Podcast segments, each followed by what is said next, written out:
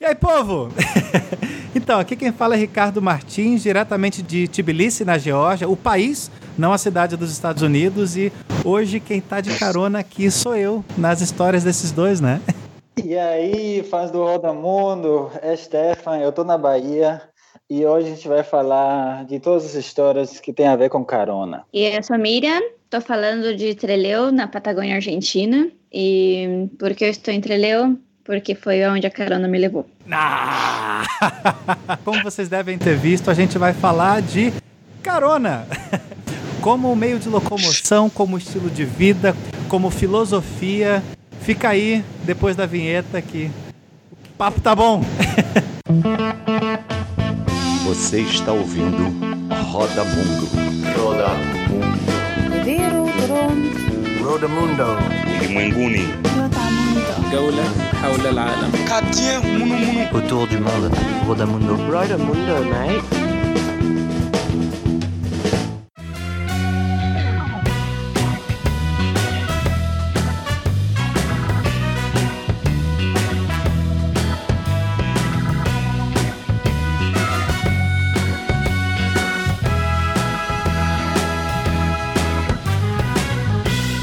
E aí?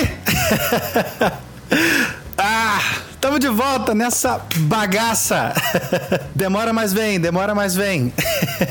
Bom, depois de uma longa pausa, estamos aí de volta. Bom, antes, desculpas pelo sumiço, né? Porque tem algum, alguns motivos para isso, né? Porque eu não tenho mais computador, parou de funcionar, então, assim, eu não tenho nem como fazer a edição nem a captação. E fora isso, a gente tem a agenda de pessoas na estrada, que o podcast é só com viajantes, né?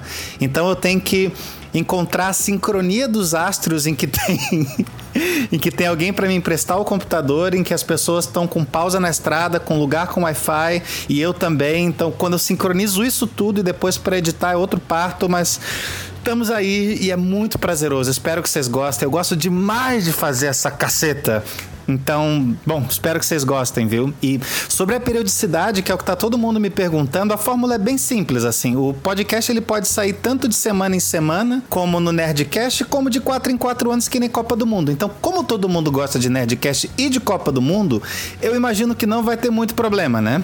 Bom, e os recados de sempre, né? Quem, para quem quiser apoiar para que isso siga acontecendo, eu vou fazer isso da mesma maneira, seja, seja com, com, com quem estiver, com quantas pessoas estiverem, estiverem apoiando e, e, e escutando, porque é uma cachaça fazer isso, é muito gostoso. Então, para quem quiser apoiar, a partir de cinco reais mensais, você tem o, o, o apoia.c barra rodamundo, o patreon.com barra bambutrip ou o nosso PicPay também. E se vocês quiserem o livro sobre a primeira viagem, que é o Roda América, é só mandar um e-mail para rodamerica.gmail.com, custa R$ 49,90 já com o frete. E é isso, espero que vocês gostem. Novidade de agora, vamos ver.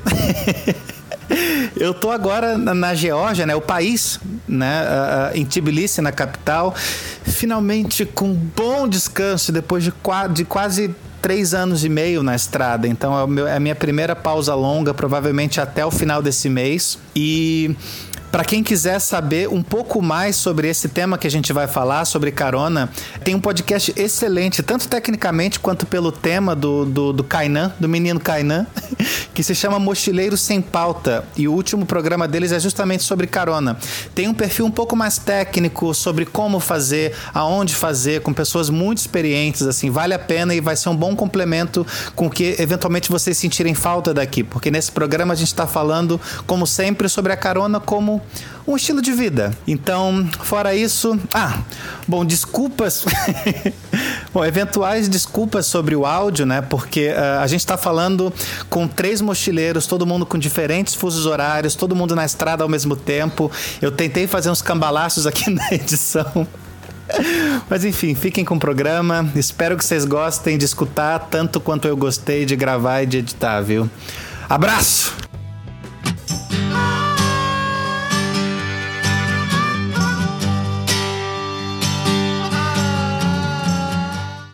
Que vocês se apresentassem, né? Quem são vocês nesse, nesse mundo da carona, né? O Stefan, é claro que assim, alguns já conhecem. Quem ouviu o episódio 2, ele é a estrela do episódio sobre, sobre vida nômade, né? Mas fora isso, né?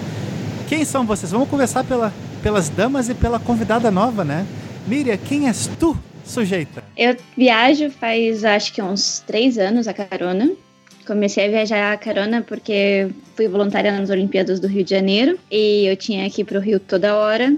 E nessas de pegar BlaBlaCar e BlaBlaCar me cancelar, eu fiquei na beira da estrada algumas vezes e por que não fazer dedo? E me levantaram uma vez, duas, três. Depois que eu perdi o medo, aí só vai. A princípio foi para ir pro Rio de Janeiro, e depois que eu descobri que era possível fazer Rio-São Paulo, vi que, que o Brasil era pequeno para ser feito.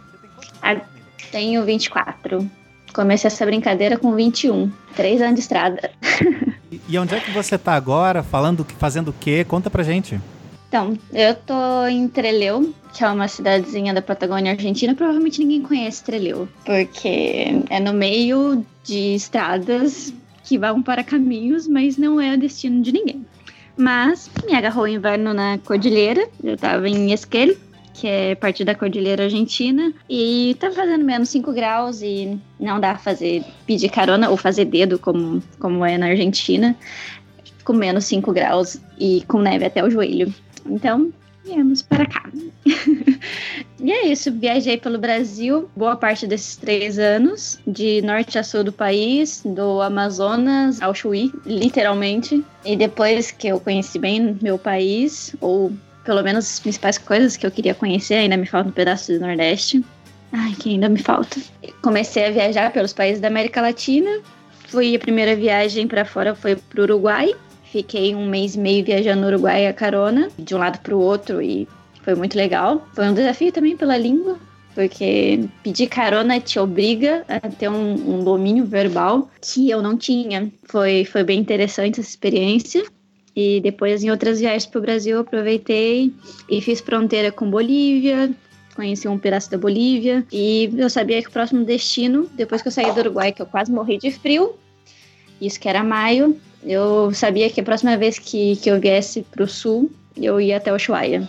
E foi o que eu fiz. Fiz de Curitiba até Ushuaia a dedo. Você trabalha durante a viagem, né? Com maquiagem e tudo. Como é que funciona isso para você? Tem como explicar rapidinho? No Brasil, eu fazia maquiagem na, na rua. Eu fazia no Porta das Baladas e maquiava as pessoas. Elas me pagavam quando elas queriam. Isso mantinha a minha alimentação e funcionava bem. Ganhava um trocado, mas funcionava. Agora, viajando mais pro sul, faz muito frio. E as pessoas, não sei porquê, no frio elas saem ainda mais tarde pra rua e sem condições de fazer maquiagem na rua às três da manhã. Assim que eu comecei a buscar outras formas de fazer maquiagem, comecei a dar cursos de automaquiagem. E daí, quando eu chego na cidade, eu tento me organizar com as pessoas que me recebem. Normalmente, eu faço couchsurfing e convido uma ou duas amigas para fazer dessas pessoas que me recebem para fazer o curso de automaquiagem. E com isso, eu consigo manter a alimentação também e seguir viagem. Porque pra gente, querendo não, o principal, eu viajo com barraca, e tendo o Couchsurfing também, que é uma ferramenta muito importante, a maioria dos custos estão cobertos. Então, o principal que a gente precisa fazer é a alimentação. E isso eu consigo fazer com a maquiagem. Eu sou maquiadora faz cinco anos e sempre trabalhei com isso. E viajando já, tem, já fiz de tudo um pouco, mas a maquiagem é minha arte e, e viajar sem ela não, não me satisfaz, digamos assim. E vem cá, é mais legal um, ser maquiadora sedentária ou maquiadora nômade? Qual você está gostando mais? Nômade é muito melhor. Porque eu conheço pessoas de todos os lados. Boa da minha profissão é isso, né? Que eu tenho essa flexibilidade. Eu descubro a beleza do, dos lugares também a partir da beleza das pessoas. E a maquiagem é, uma, é a minha ferramenta para isso. Eu conheço as mulheres locais com, com a minha profissão. Agora, só para já pegar o gancho, né? Olha o baianês do Stefan, né? pra quem acompanhou o, o, segundo episódio, o Stefan ele é originalmente alemão, só que tem mais sotaque do que eu e a Miriam. E já chega no. E vem cá. Ô oh, meu rei, se apresenta aí. Quem és tu, Stefan? Uh, eu tô em casa. Eu acabei de voltar. Eu moro aqui há um tempinho já, mas como sou nômade, ficava saindo. Agora vou encerrar isso, vou começar uma vida sedentária podem assistir a cobrar. Eu tenho passado minha vida toda rodando o planeta, me formei em vários lugares, na Holanda, na China, na Coreia, e também morei um, na Índia, na Turquia, no Senegal, no Uruguai, na Venezuela. e em outros lugares do Brasil também. Alagoas era meu primeiro lar aqui. Viajei um bom tempo em vários continentes de carona também. Também viajei de outras formas, hum, mas gosto bastante quando é para viajar. Até prefiro a carona, porque simplesmente se aprende mais. E para mim, a ideia de se locomover sempre tem sido o encontro com o desconhecido, que é uma grande oportunidade de, de aprender. Ô Stefan, desculpa a pergunta tonta, né? Mas quando você fala de vida sedentária, você está falando de não nômade, nesse, no sentido primordial, né? Isso mesmo, de permanecer num lugar só. Pra gente sedentário, pra gente que não é desse mundo, sedentário é o cara que não se exercita, tá, fica lá vendo Netflix. É nesse sentido, né? No primordialzão, né? Não, vou, vou continuar vivendo uma vida ativa bem movimentada, mas dentro da Bahia. Ativa, mas sedentária. Não, legal, legal. E, e o Stefan, gente, eu conheço, a gente se conheceu quando ele estava viajando de carona na Turquia. E eu estava pedalando por lá e os caminhos coincidiram, né? Estamos aí. Puxa, um caroneiro! Pode entrar, amigo! Obrigado, amigo. Vocês aí, querem uma carona para eles?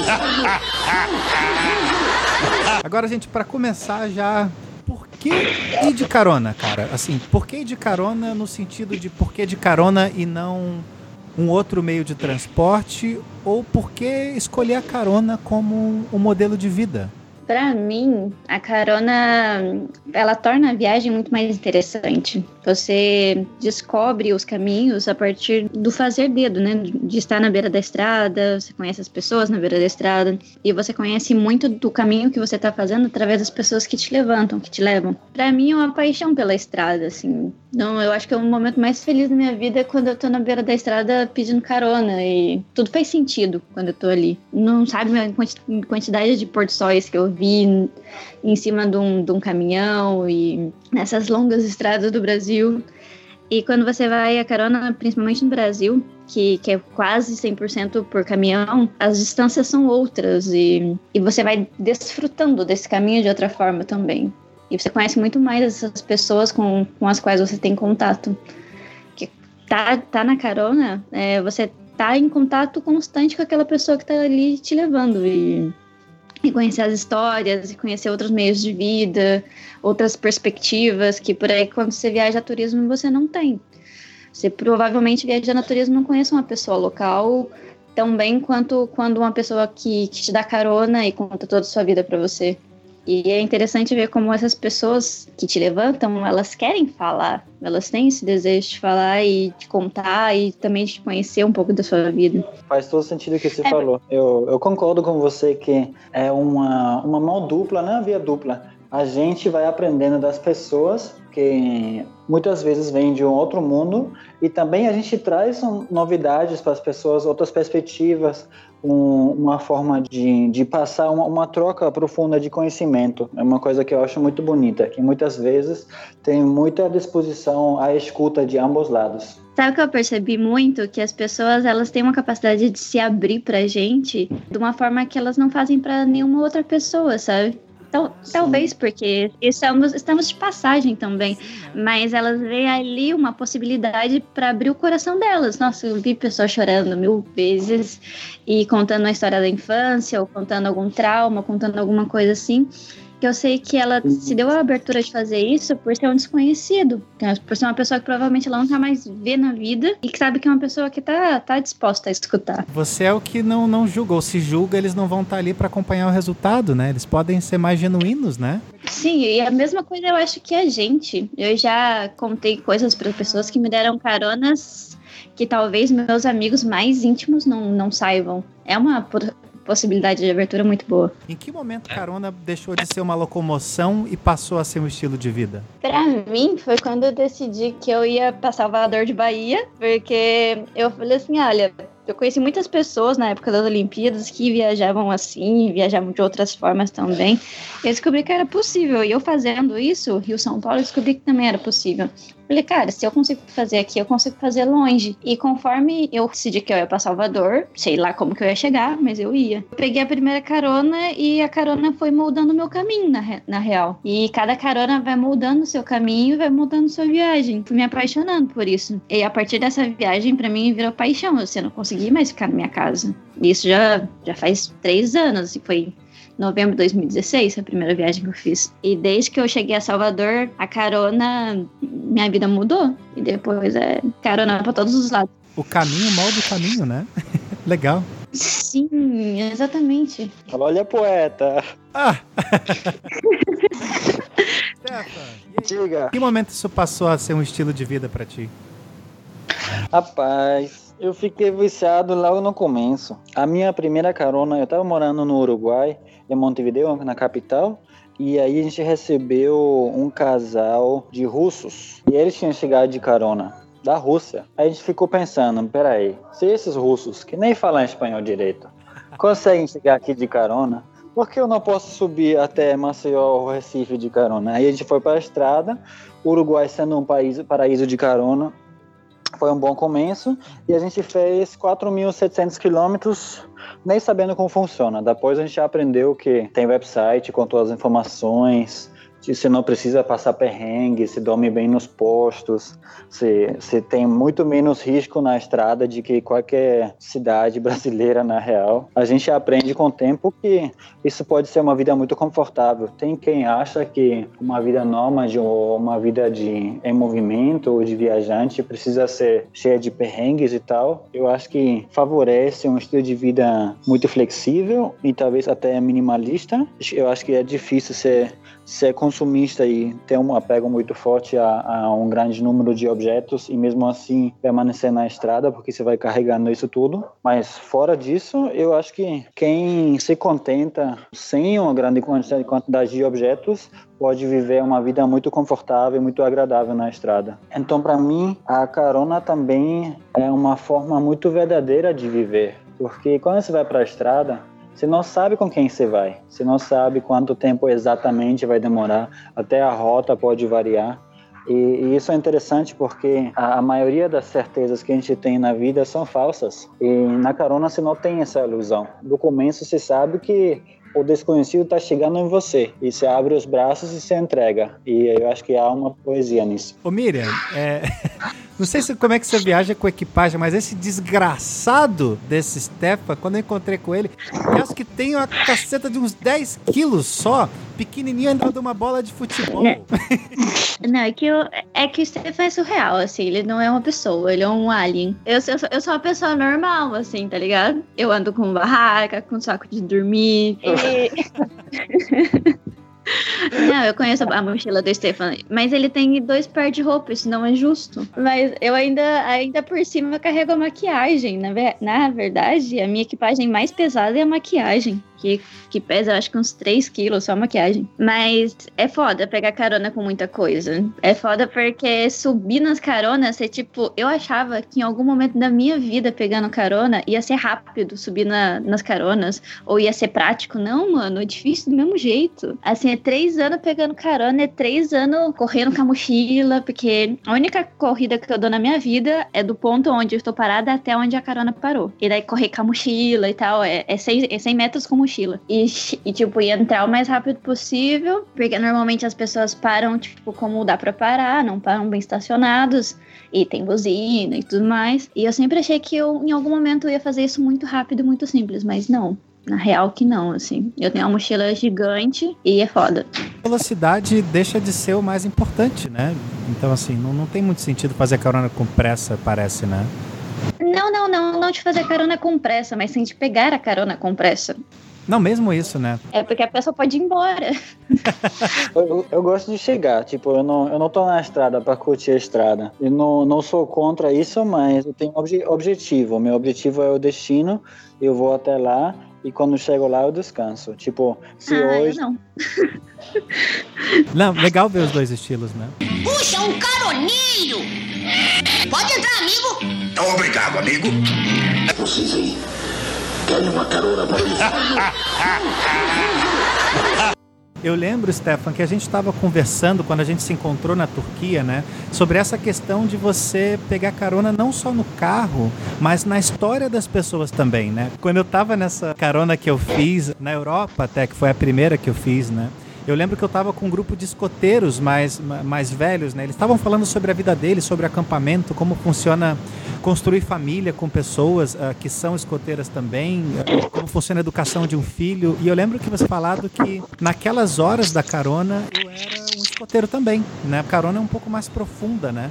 Como vocês embarcam nas histórias e como embarcam nas histórias de vocês? Para mim é sempre um exercício de humildade, porque eu estudei certas coisas e falo uns línguas assim mas comparado com o nativo, eu nunca vou ter um, um, um, conhecimento relevante, sabe? O nativo sempre vai saber mais que a gente, mesmo se fosse uma pessoa que, que não anda muito, não se interessa muito pelo seu entorno, simplesmente pelo fato que passou a vida inteira lá. Para mim, são sempre momentos de, de aprendizagem. Até pode ser que eu só aprendo que as pessoas, ou essa pessoa, tem uma opinião já formada sobre um dado assunto.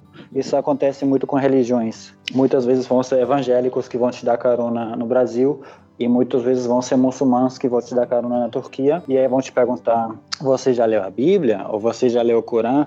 E é engraçado porque o discurso é altamente parecido dos dois. e não importa muito o que você responde, porque a pessoa quer te dar um sermão, né? Quer, quer te ensinar uma coisa. E isso é uma, é uma subcultura, né? É um pequeno mundo onde você pode entrar. E isso é verdade tanto quanto por outros pequenos mundos. Então, tipo, o que eu mais gosto da carona de longa distância é que, por exemplo, eu conheço muito bem o, o a vida de um caminhoneiro. Eu sei como eles vivem. Eu, eu conheço muito bem a vida de um agricultor rural de um empresário, de um representante de uma marca. E isso, obviamente, muda bastante de, de um país para o outro. Eu não teria como viver todas essas realidades dentro da minha vida. Então, essa aprendizagem eu devo completamente à, à forma de, de me locomover a carona. Miriam, eu lembro que a gente tinha conversado antes né, sobre essa sua questão com as interações. Né? Você costuma ter interações futuras com as pessoas depois assim, a carona foi embora, assim, mantém contato algumas vezes por WhatsApp, por e-mail, ou se mantém algum tipo de relacionamento? É normal que isso aconteça? Sim, muito. Eu acho que meio país tem meu WhatsApp. Porque as pessoas, elas querem saber como você tá depois, querem que te mande foto da viagem. E eu tenho no, anotado na minha agenda carona e o lugar onde a pessoa me deu carona ou até onde a pessoa me deu carona. E tenho de muitos lugares, porque rola essa interação. Tem algumas pessoas que, que eu tenho no Facebook até hoje, elas comentam minhas fotos e tudo mais. Vira e mexe, alguém me pede para eu mandar foto de onde eu tô, esse tipo de coisa. Mas, mas rola essa interação. Ah, tinha uma coisa também que você tinha falado sobre manter relações afetivas mesmo, né? De você evitar por uma questão política. Como é que era isso? eu viajando, já viajei muito tempo e 99% das pessoas que dão carona são homens por questão de segurança, por questão de, de conforto e por outras questões minhas. Eu já viajei muito tempo com algumas pessoas, mas eu nunca tive interação ou relação amorosa ou, ou, qualquer tipo de relação afetiva física com essas pessoas. É, não só por mim, mas também porque se futuramente eles dessem carona para uma outra mulher e, e, criasse a prerrogativa de que aconteceu uma vez, poderia acontecer outra vez, e eu sei muito bem me, me defender, ou eu, eu imagino que sim, mas eu sei contornar a situação para que não me passe nada de errado. Agora, eu, por medo que isso pudesse acontecer em futuras ocasiões com outras mulheres, nunca me, me relacionei com ninguém. Até pouco tempo atrás. Uhum que. essa foi boa, essa foi que... boa. que aconteceu? Ponto. Ponto vírgula. Que é ponto e vírgula e, e tracinhos reticências. Há uns nove meses atrás, mais ou menos, quando eu comecei essa viagem. Uma pessoa me deu carona e ela me deu uma carona muito larga, de dois dias. E a gente se conheceu durante a, a viagem. Foi uma viagem muito, muito gostosa. E aos finais da viagem, já estávamos em nível de atração física os dois e que eu E era caminhoneiro não, né? Sim, o pior é que sim, velho. Era jovem. Não, jovem, tem 28 anos. É um cara, é um cara jovem e bonito, nunca diga nunca. Eu sempre disse nunca na minha vida isso vai acontecer, né? Não, eu gostaria de contar, mas 100 mil quilômetros de carona o mundo inteiro e nunca fiquei com caminhoneiro.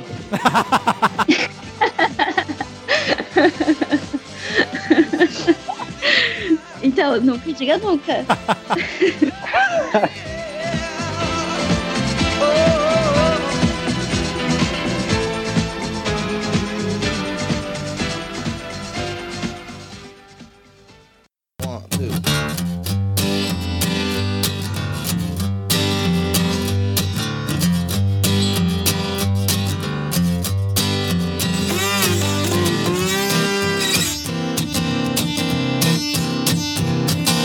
Miriam, pegando esse gancho, tem um ponto que o- os seguidores do Rodamundo queriam muito abordar e, e- e é inevitável. Por isso que é bom que a gente tenha diversas maneiras de equilíbrio, principalmente um equilíbrio de gênero, porque tem coisas que a gente não vai conseguir abordar. Então, assim, nesse ponto específico, existem vantagens ou desvantagens que você enfrenta especificamente por ser mulher no mundo da carona? Sim, isso é muito nítido. Eu nunca fiquei sozinha mais de uma hora pedindo carona. Que alguém me deu carona. Podia ser onde fosse. A não ser, claro, que não tivesse ninguém, ninguém literalmente passando pela estrada. Mas uma estrada com o fluxo de movimento que for. Eu nunca fiquei mais de uma hora pedindo carona. Mas ao mesmo tempo eu sei dos todos os riscos que eu corro. E eu sei muito bem que, que a pessoa que me levantou, a maioria das vezes, foi porque eu sou mulher. E porque eu sou uma mulher que estou sozinha. E também sei os riscos que eu corro. Muitas, muitas vezes fui assediada. Nunca aconteceu nada, mas assediada de uma cantada e uma outra cantada, ou perguntar se eu não faria programa, e esse tipo de coisa já me aconteceu dezenas. É recorrente perguntarem sobre isso de fazer programa? Sim, é recorrente. Só que eu aprendi viajando a ter jogo de cintura, sabe? A saber contornar, falando, olha, não sou, não faço programa, eu entendo que me pergunte, mas eu não faço. É, eu entendo isso porque no Brasil é muito normal que, que existam garotas de programas na beira da estrada. Muito. Mas a maioria das pessoas que te levantam, sabe, tá de mochila, sabe que você é viajante. Então, na maioria, não te incomoda. Porque sabe que você tá, tá viajando e não tem nada a ver. Mas sempre tem alguém que faz a pergunta. E eu não me ofendo, mas não me ofendo porque eu entendo o contexto no qual essas pessoas vivem, no qual a maioria dos caminhoneiros vivem, no qual a prostituição ela é muito recorrente e ela é muito presente. Então eu entendo isso. E milhões de vezes dormi em posto de gasolina e vi a prostituição ali acontecendo. Então eu sei que a prostituição é alguma coisa muito, muito implícita do ambiente do, do caminhoneiro. Então eu não me ofendo com isso, mas ao mesmo tempo eu sei contornar, eu sei dizer o não. Mas eu sei que isso eu sei fazer porque eu tenho segurança do que eu estou fazendo e eu crio, tento criar, logo que eu entro, uma com que o caminhoneiro me tenha uma empatia comigo para que não, não me aconteça nada. Então, tento criar um vínculo de empatia para que não possa sofrer, talvez, uma reação violenta na consequência de um não. Mas foi isso eu aprendi na estrada. Assim, não é o tipo de coisa fácil de se aprender. Eu tenho saudade da primeira viagem que eu fiz de carona, porque eu não era gato escaldado, sabe? Eu tinha a inocência de viajar pela primeira vez de carona e que eu não via os assédios. Para mim era, era só a viagem. E depois que se vira gato escaldado, você, você nota olhares, você nota gesticulação, você nota tudo. Você fica muito mais atento. A questão da segurança é muito recorrente e a gente vai abordar isso mais para frente. Quando me perguntam, quando mulheres me perguntam se é seguro viajar de carona, não é justo eu responder que sim ou que não, porque não faz, da, não faz parte da minha realidade.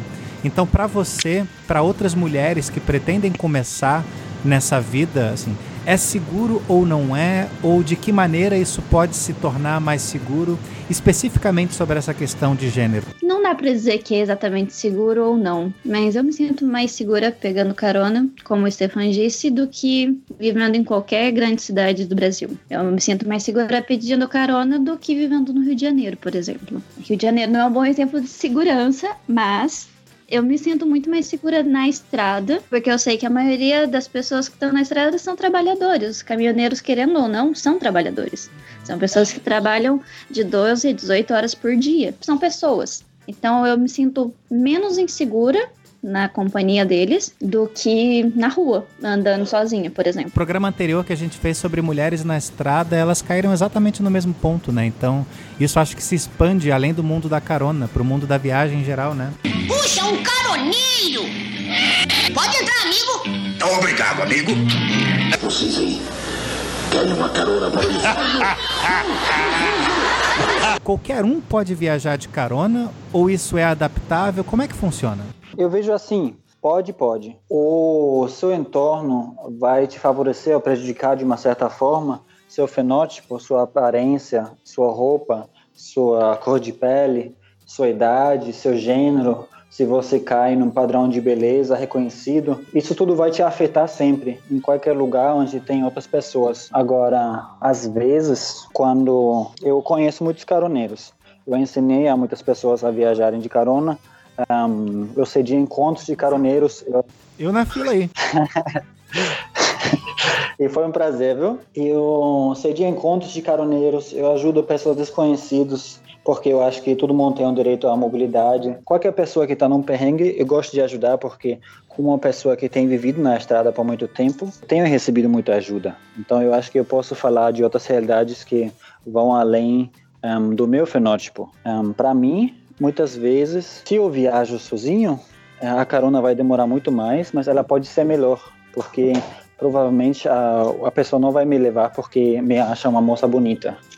Altamente provável porque não sou uma moça bonita. Um, e eu acho que varia bastante porque você pode até se, se identificar como mulher e a pessoa te identificar como mulher, mas você não cai num padrão de beleza. Vamos dizer, você corta seu cabelo certo? Por exemplo, ou, ou você tem um, um, corpo físico que não nem, nem, todo mundo acha o mais interessante de todos e já já muda muita coisa. Então eu acho que a generalização ela prejudica a gente a, a perceber esses pequenos detalhes e às vezes pode ser mais rápido, mas pode ser bem menos prazeroso, porque se eu espero uma hora para alguém me dar uma carona, normalmente vai ser uma pessoa bem bacana com uma disposição muito grande de, de ajudar ou de trocar conhecimento ou, de compartilhar tempo mesmo, ao invés de alguém que só espera dois minutos e pessoa qualquer leva a pessoa. N não é muito fácil distinguir o que é vantagem e desvantagem. Consequência tem, mas a possibilidade de se locomover dessa forma gratuitamente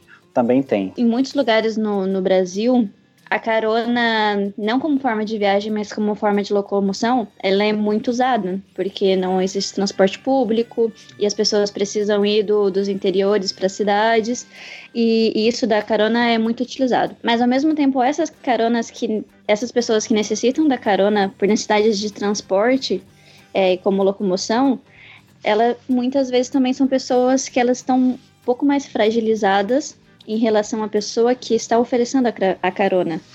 Eu percebi muitas vezes em relação a, a isso aqui, por exemplo, em Minas Gerais. Eu tenho um problema seríssimo com viajar a carona em Minas Gerais, porque em Minas Gerais é, é um estado onde é muito comum as pessoas usarem a carona como meio de transportes. As, as meninas, as meninas, as moças irem do, das, das cidades no interior para a cidade grande mais próxima à carona.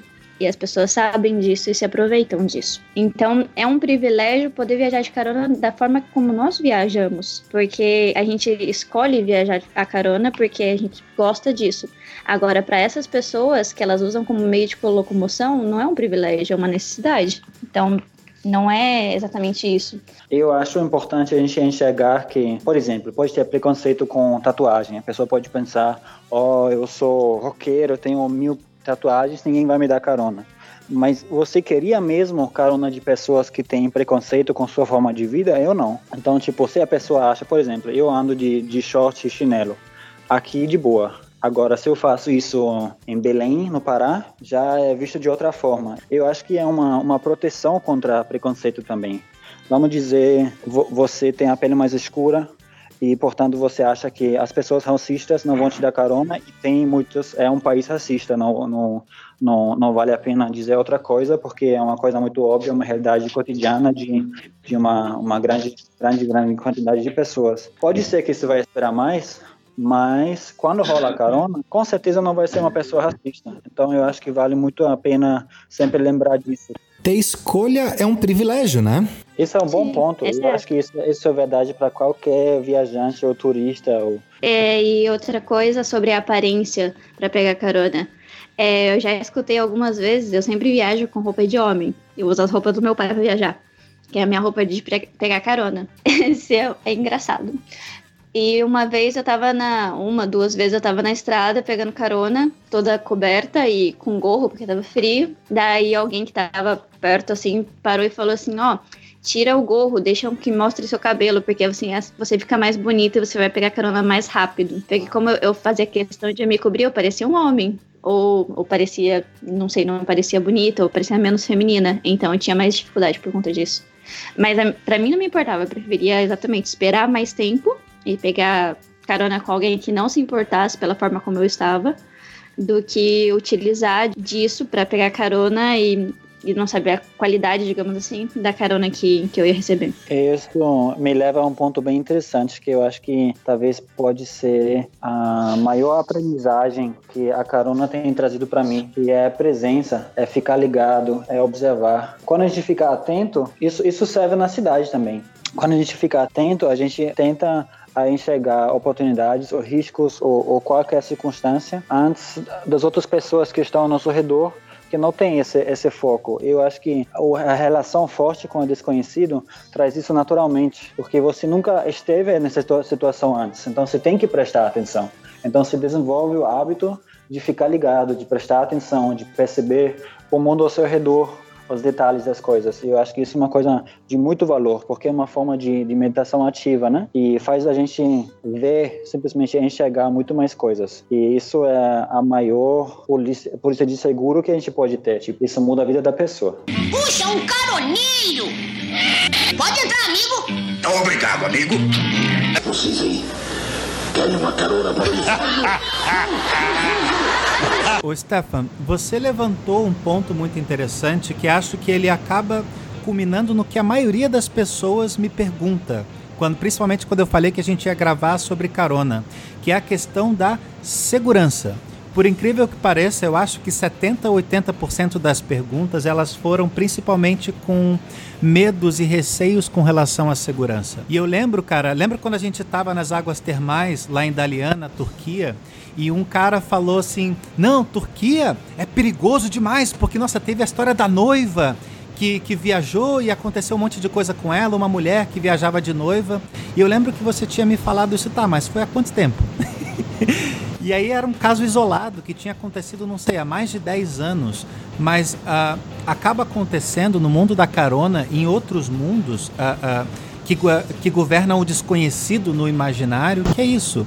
As pessoas sabem pouco quando elas sabem uma coisa, que é o que a mídia levanta, essa coisa é ruim, e isso é 100% não do fato em si, mas do que as pessoas sabem.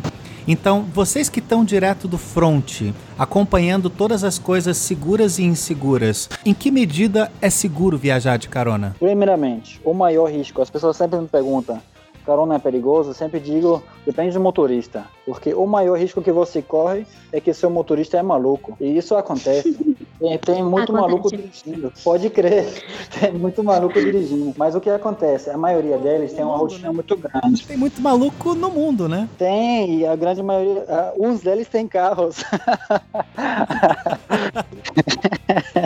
Enfim, eh, como Miriam estava dizendo, essas pessoas, a maioria dirige mais que 100 mil quilômetros por ano e mais que 12 horas por dia. Então eles têm uma rotina muito grande, tipo, uma, um, qualquer coisa eles já viram na estrada. Então eu acho que o, o- esse risco não é muito grande. E fora disso, eu vejo muito pouco risco. Por quê?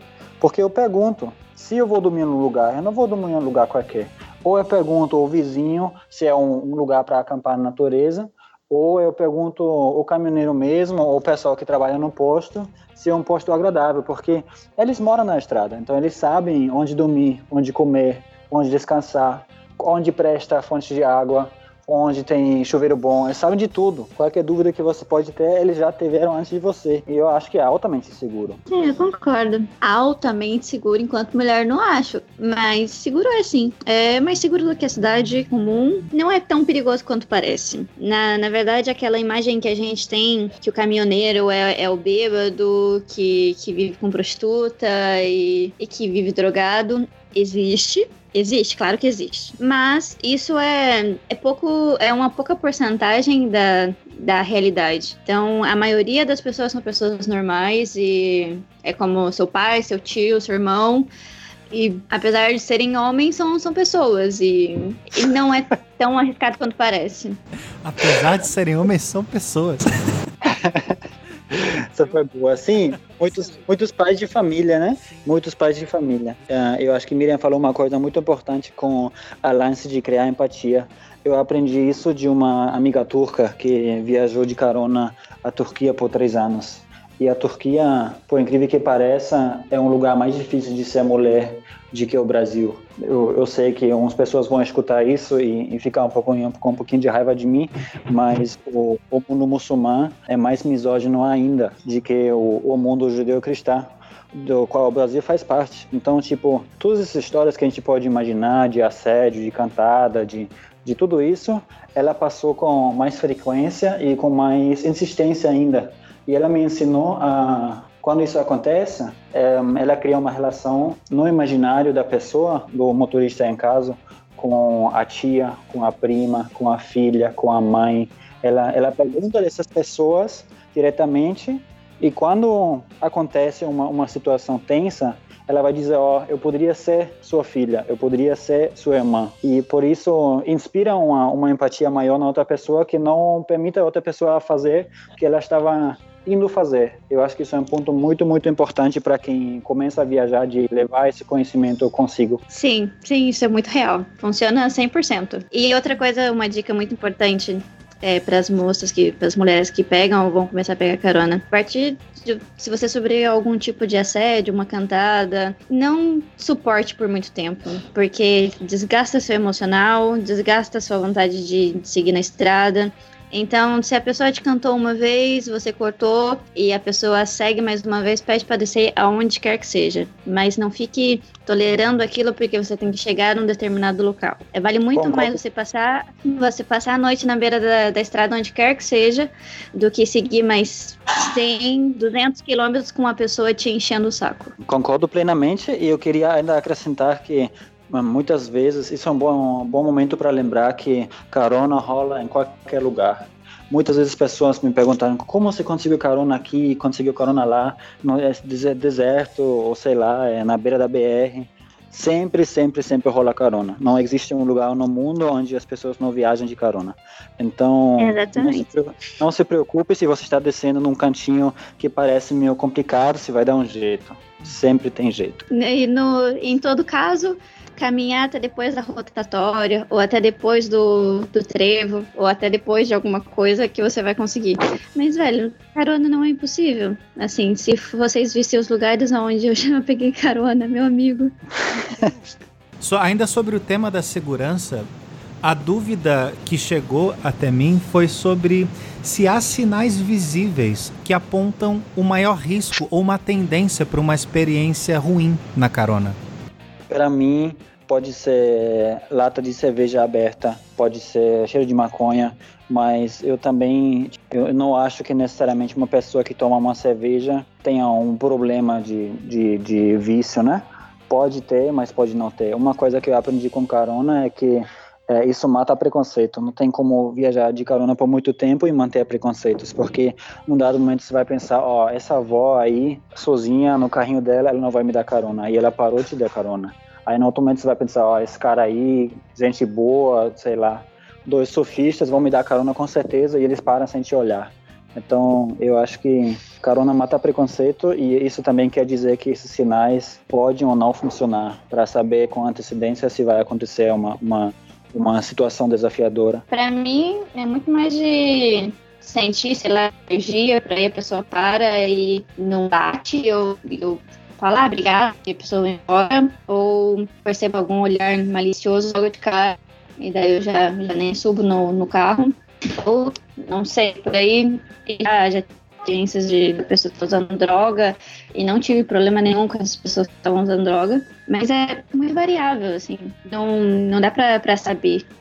Mas de você sentir o clima da pessoa lá que você entra no carro e vê como tá. Se você puder quebrar de forma, é melhor, mas é, é, dá pra perceber isso logo de cara. Eu concordo plenamente com você, Miriam, que a intuição e o instinto são nossos melhores amigos da estrada, tanto quanto na vida. Por isso eu gosto de conversar com o motorista quando abastece o carro na, no posto de gasolina, porque você vai ter uma interação rápida, você vai olhar nos olhos e a pessoa vai te olhar também, porque lembramos que os motoristas também têm medo de desconhecidos, como quase todo mundo hoje em dia.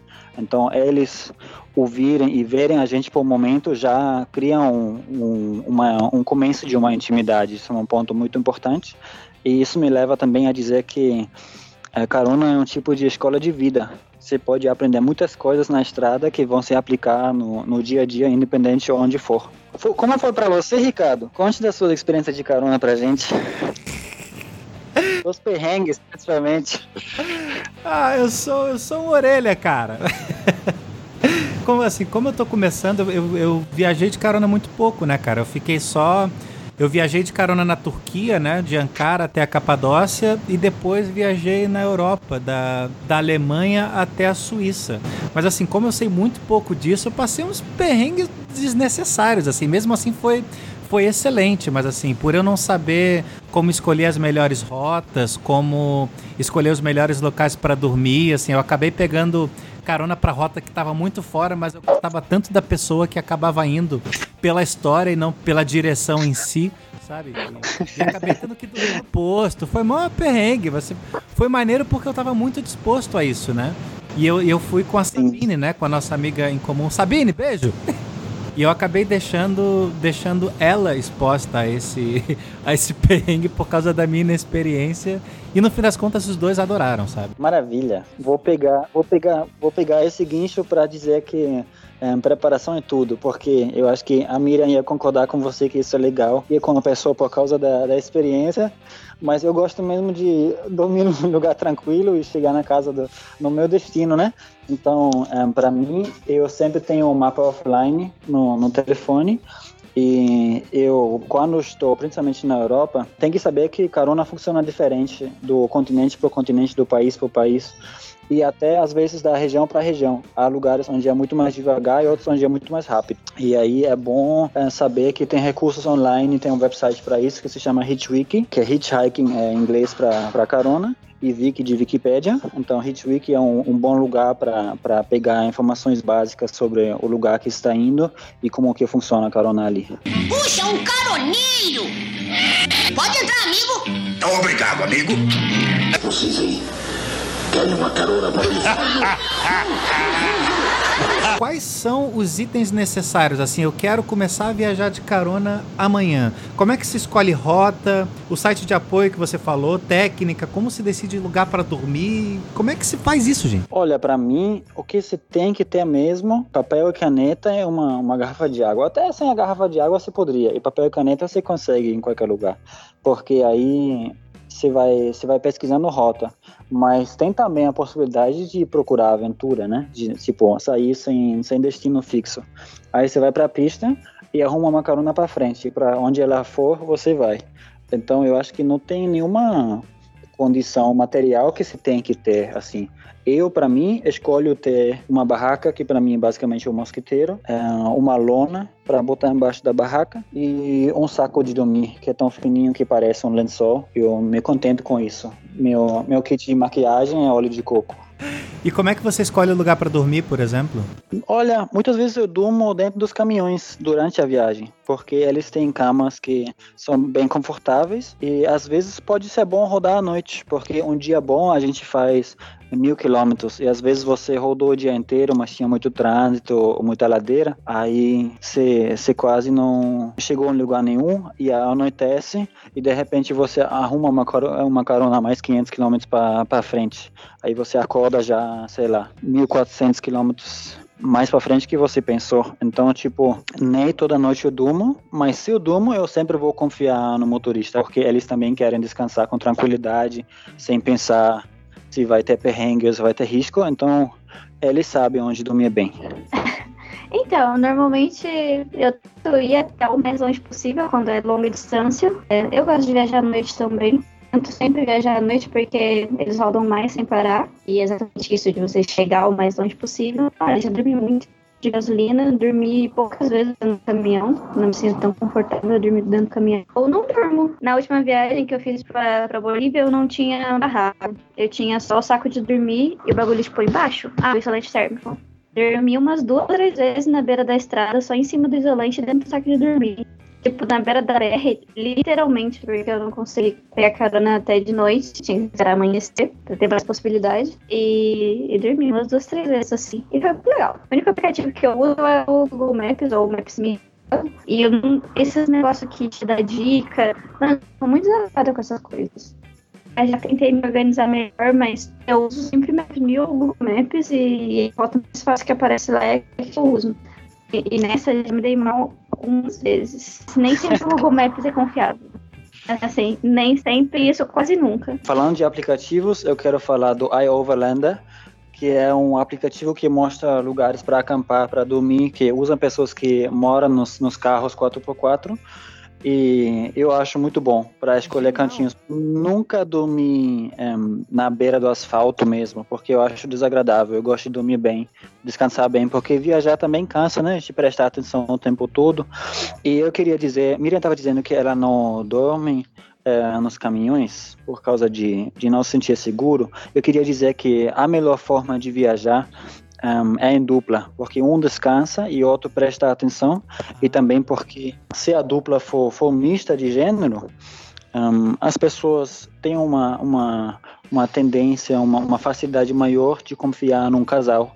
E isso é legal para ele, porque a carona sai mais rápido, e é legal para ela, porque ela corre um, um, risco bastante menor de assédio, de, de ter essas coisas feias, essas experiências desagradáveis, que infelizmente é uma, uma coisa praticamente cotidiana para a caroneira que viaja sozinha.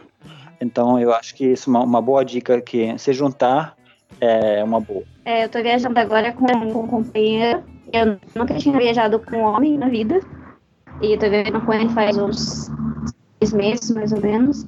E é totalmente diferente viajar em casal, em pareja com ele, do que viajar sozinha. É, eu não tenho mais que me preocupar com assédio. Assédio já não é mais uma questão. E, e a viagem se torna diferente por causa disso também. Isso, isso! É uma... Eu acho que ela foi pra BR. Deu saudade, foi pra BR. É uma corrida de, de, de moto que ela tá fazendo. Ela resolveu ir pegar carona e tá gravando. Foda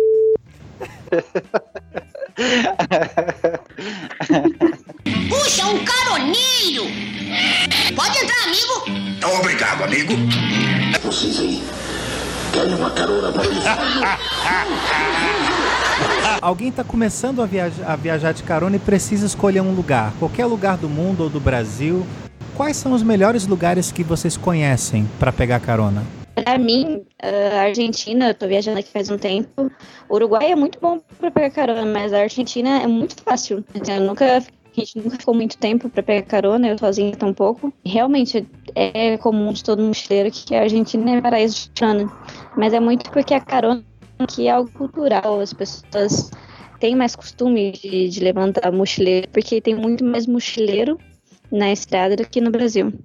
Como tem gente alternativaça na Argentina, né, cara? Você tá viajando, você encontra um maluco maneiro pra cacete. De onde é? Argentino. Tem muito, cara. Nossa. Pra mim, Polônia é muito bom. Tem uma cultura de carona muito forte é, Turquia é um paraíso de corona. Eu sempre, quando saio do Brasil, sinto saudade do, dos chuveiros, porque eu, eu, gosto, tipo, eu me importo muito com higiene e nem todo mundo se importa com isso, mas para mim é importante. Então, tipo, ter acesso a um chuveiro ao menos uma, melhor duas vezes por dia é uma coisa bem importante para mim. E é uma coisa que fora do Brasil eu só vi nessa frequência na Tailândia, que eles também gostam de tomar banho duas, três vezes por dia. Então, eu acho que Brasil um paraíso de carona. Uh, Uruguai, concordo, é muito bom. Que mais? A China, muito boa. Um, Marrocos, muito bom. Na real, a maioria dos lugares. Para mim, uma coisa importante a se saber é que muitas vezes a primeira carona pode ser a mais difícil, porque você está na cidade e as pessoas não vão para lugares distantes assim. E isso para mim é a, a, grande a grande função do Hitchwick, porque lá está escrito se eu quero ir para o sentido sul, para o sentido oeste, para o sentido norte, onde eu ponto para arrumar aquela primeira carona para chegar na BR. Porque quando você está na BR é, parece parece rodoviária para gente, é muito muito fácil. Puxa, um caroneiro! Pode entrar, amigo! Obrigado, amigo. Vocês aí. Querem uma carona pra isso? Perrengue de viagem, assim. Tem quais são os perrengues recorrentes? Quais são os perrengues que merecem ser compartilhados? Teve uma vez que eu fiquei um dia inteiro numa carona. Eu tava indo pra Chapada dos Guimarães. E, e eu peguei essa carona na entrada de Cuiabá. Eu tinha que atravessar Cuiabá. Cara, aconteceu 50 milhões de coisas com a pessoa que me deu carona até chegar ao meu destino. Primeiro, a gente ele tinha que passar na casa da, da família dele por não sei o que. Daí, chegando na casa da família dele, tinha um amigo dele acidentado de moto. Ele resolveu ajudar o amigo dele. Isso estava no outro lado de Cuiabá, que não tenho nem ideia onde era. Ia pro eu tinha que ir pro lado contrário, oposto. Ele, não, vou levar meu amigo no hospital e depois eu te deixo na escada. Ah, tá bom. Daí levou o amigo no hospital e voltou. E foi. Ah, não, você tem que ir na casa da minha avó. Fui na casa da avó dele. Almocei na casa da avó dele.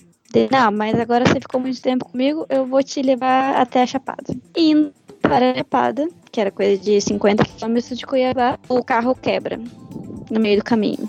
Assim, eu sei que eu cheguei e na Chapada dos Guimarães, que, que é coisa de uma hora de viagem de Cuiabá até a Chapada dos Guimarães, seis horas depois, quase de noite, eu tive que acampar na, na cidade, porque a pessoa estava me esperando saiu, foi, foi para outro lugar, exatamente porque eu não chegava. E a pessoa que me carona ainda dormiu dentro do carro do meu lado. Eu acampei do lado de fora, na frente da igreja, e ele dormiu dentro do carro do meu lado, porque o carro dele estava quebrado. Existem perrengues que são recorrentes, que podem ser evitados? Eu acho que sim. Eu, eu queria dizer sobre perrengue que a maioria das pessoas não sabe a realidade de como se arruma carona. Eu quero falar disso rapidinho. Você vai querer estar, tá, você vai querer estar ou num posto de gasolina, que tem um movimento de carros que vão ao menos até o próximo posto de gasolina na sua rota, ou você vai querer estar num lugar na estrada onde os carros têm lugar para parar, para te deixar subir no carro, e onde os carros não passam muito rápido, porque senão vai ser difícil para eles frearem e parar para você. Então, quebra-mola, por exemplo, é um bom lugar. E se for iluminado à noite, melhor ainda porque senão você fica praticamente invisível. Então, as pessoas não entendem muito bem disso. Então, às vezes vão dizer, ah, eu vou te deixar em lugar X, lá você vai arrumar carona fácil. Só que não, porque a pessoa imagina, mas, ah, tipo, a intenção é boa, mas o resultado não é. Ou muitas vezes as pessoas querem te levar na rodoviária, que fica no centro da cidade, mas você não quer ir no centro da cidade, não. Muitas vezes é melhor descer 50 quilômetros antes, quando está na Europa, por exemplo, e só rola carona nos postos de gasolina no, no lado central, ocidental da Europa, você vai querer descer 50 quilômetros antes para permanecer na rota no posto de gasolina, ao invés de ir até o trevo, ir até a cidade e ter dificuldade de arrumar a próxima carona. Então, tipo, é bom ter uma, uma noção como você vai para frente de lá porque as pessoas querem te ajudar, mas nem sempre sabem como. Então, esses são os perrengues que eu já passei, que tipo, a pessoa me deixou num lugar onde realmente eu tinha que sair andando um quilômetro, dois quilômetros, ou eu tinha que atravessar uma cidade, pedir uma hora, uma coisa assim. Hum, fora disso, talvez outras pessoas iam chamar perrengue os lugares que a gente dorme às vezes, tipo num, num baú do, do caminhão que tá vazio. Mas eu, eu, não, eu não ligo não, para mim tem que estar tá seco, tem que estar tá quente o suficiente e seguro. Aí o resto eu já trago comigo na questão de conforto. Um, Miriam falou de ter esperado um, um, dia uma vez, aí eu lembrei da minha primeira carona, que foi de Montevideo até a Parada Francesa, em Alagoas.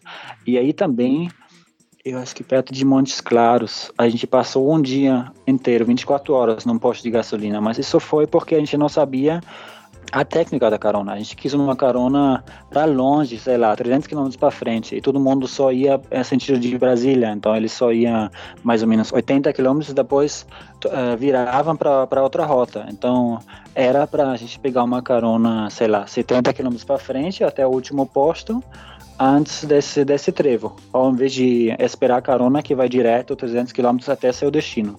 Porque, tipo, eu gosto de ficar me movimentando, de dar um passo para frente, mesmo se não for até o fim do mundo, para me manter no movimento, para manter o alto astral e para não ficar parado, né? Sem esquecer do speaker tocando a música, né? É. isso é, isso é bom para manter o alto astral, né? Puxa, um caroneiro! Pode entrar, amigo! Obrigado, amigo. Vocês aí querem uma carona para o Eu queria que vocês compartilhassem a mensagem para essa pessoa que está ouvindo a gente, que quer começar uh, no mundo da carona. Qual é a mensagem que você tem para essa pessoa, Miriam e Steph? Que aproveitem as pessoas que você conhecer pelo caminho, que na verdade a viagem é o caminho e são, na maioria das vezes, essas pessoas. Conheçam as histórias, as vidas, onde quer que você vá. A estrada parece, mas não é um bicho de cabeças. E não existe nada mais libertador do que estar na beira da estrada, no meio do nada, carona, de cara com um conhecido, literalmente tanto enquanto precisa como enquanto pessoas. E essa liberdade é única, então aproveite e desfrutem muito dessa liberdade. Eu queria deixar um recado para os ciclistas também.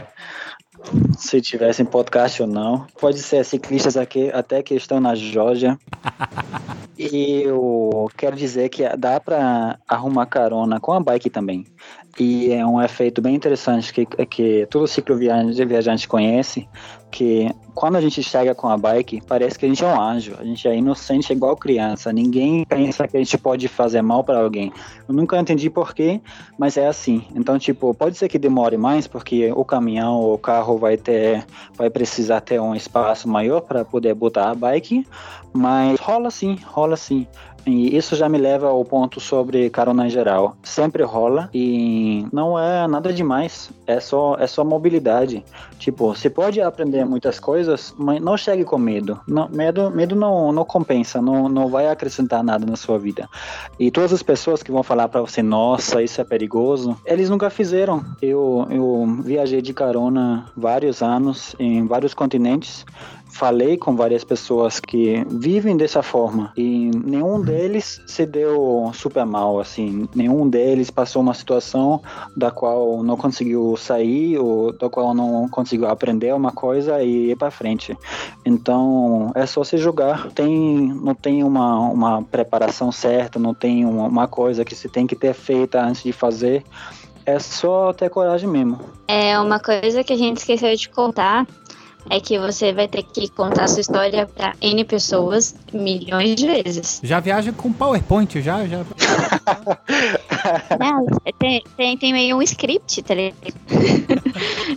assim, eu já viajei por tal lugar, por lugar. e vai contando os perrengues da história até aí, porque você sempre conta a sua história pra pessoa. E, e você sempre, vai ser sempre uma nova história. E, e, é interessante prestar atenção nessa descoberta que é contar a mesma história diversas vezes para diversas pessoas e, e lendo a história como, se, como, como um todo também. Para fechar, recomendação: livros, filmes, música, o que, que é legal para vocês de recomendar? Eu gosto da música do. que fala assim: caminhando contra o vento, sem você, sem dor. Alegria, alegria, né? Enfim. Eu não sei não. E o Franco, meu companheiro de viagem, ele canta uma música toda vez que a gente pega carona e ele fica cantando essa música interminantemente. É uma música do Silvio Rodrigues, que com certeza é muito conhecida na Argentina. música que combina muito com a estrada. E eu gosto dessa Caminhando contra o Vento. Caminhando contra o vento, sem lenço, sem documento, no sol de quase dezembro, eu vou.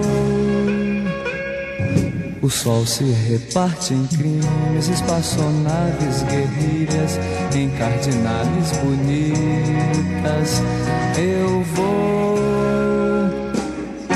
de presidentes, em grandes beijos de amor, em dentes, pernas, bandeiras, bomba e Brigitte Bardot. Tem um livro excelente para viajar que, que dá para achar no site rodamundo.com sobre uma viagem de bicicleta pela América do Sul maravilhosa. Só falando, não sei por que me veio a memória. 9,90 nas melhores livrarias, só manda um e-mail que a gente manda para qualquer lugar do Brasil, manda em PDF, olha. Fica a recomendação. Pense num livro bom, hein? Pense num livro bom. Olha, eu vou, eu vou dizer uma coisa meio brega, mas é verdade o que eu pensei, que a melhor música seria a música que te, que te traz alegria, porque é importante numa situação de exposição, né? Que você se bota no mundo assim, que você chega com, com energia positiva. Tipo, sempre quando eu tô com alguém na estrada e a, a carona não quer parar, eu digo pra pessoa: seja radiante, seja brilhante, você, você é maravilhosa. Aí de repente para o carro, porque tipo, o que a gente irradia, a gente recebe.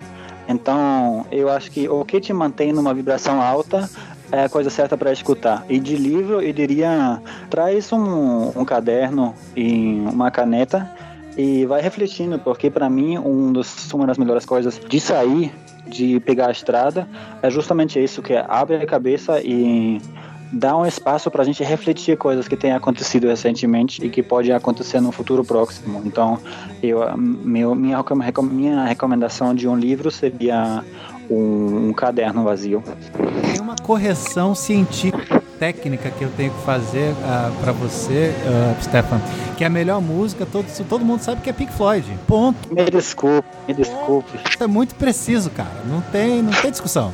Pô, eu vou aprender a resposta certa. Me pergunte de novo no próximo podcast a resposta certa. Eu sei que a melhor música é Gonzaguinha. Não, não, olha só. Tecnicamente é Pink Floyd. Todo mundo sabe, gente. Ô. Tá resolvido então. A gente pode encerrar. Eu só queria dizer, pegue o contato da gente, vai estar tá, vai tá na descrição do, do, do podcast. Qualquer dúvida, qualquer perrengue, qualquer situação onde você não sabe se é para pegar essa BR ou a outra, fala com a gente que tudo isso se resolve. o contato do, da Miriam e do Stefan vai estar tá tudo lá no Instagram, e-mail, o que eles quiserem colocar, vai estar tá na descrição do episódio, viu? Agora pode até, mandar carta, porque agora tem um endereço, moradia é tudo. Quanto tempo que eu não sei disso? Gente, é isso. Obrigado, viu? Obrigado por preencher minha página. Obrigado, viu, gente? Até a próxima, viu? Abraço. Um abraço. Até a próxima. Beijo. Beijo, Mira. Boa estrada a todos.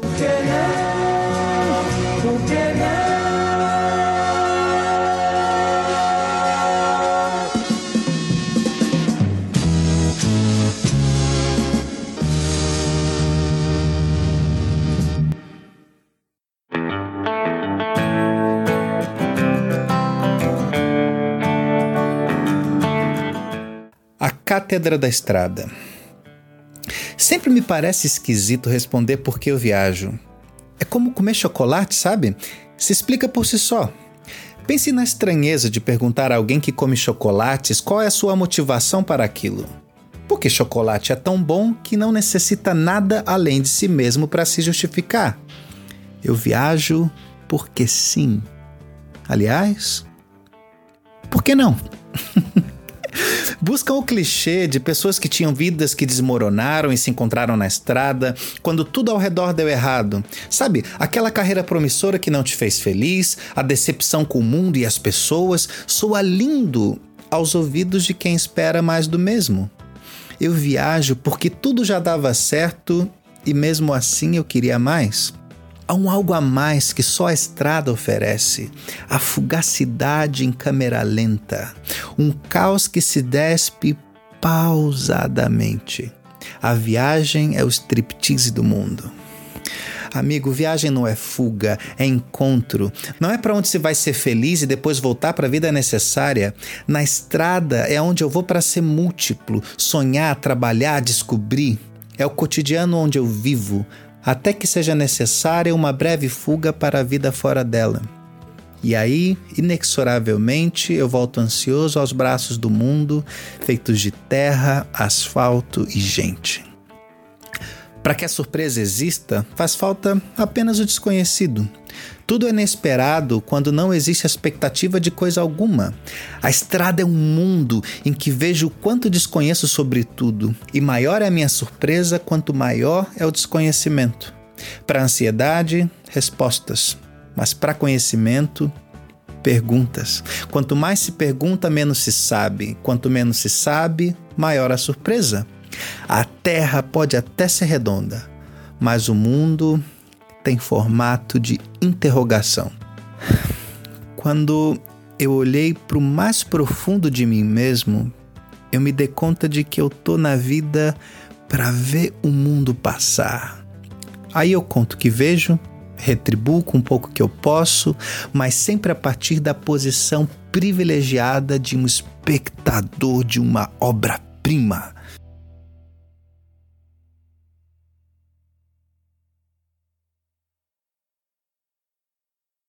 Rodamundo, Rodamundo, Rodamundo, Rodamundo.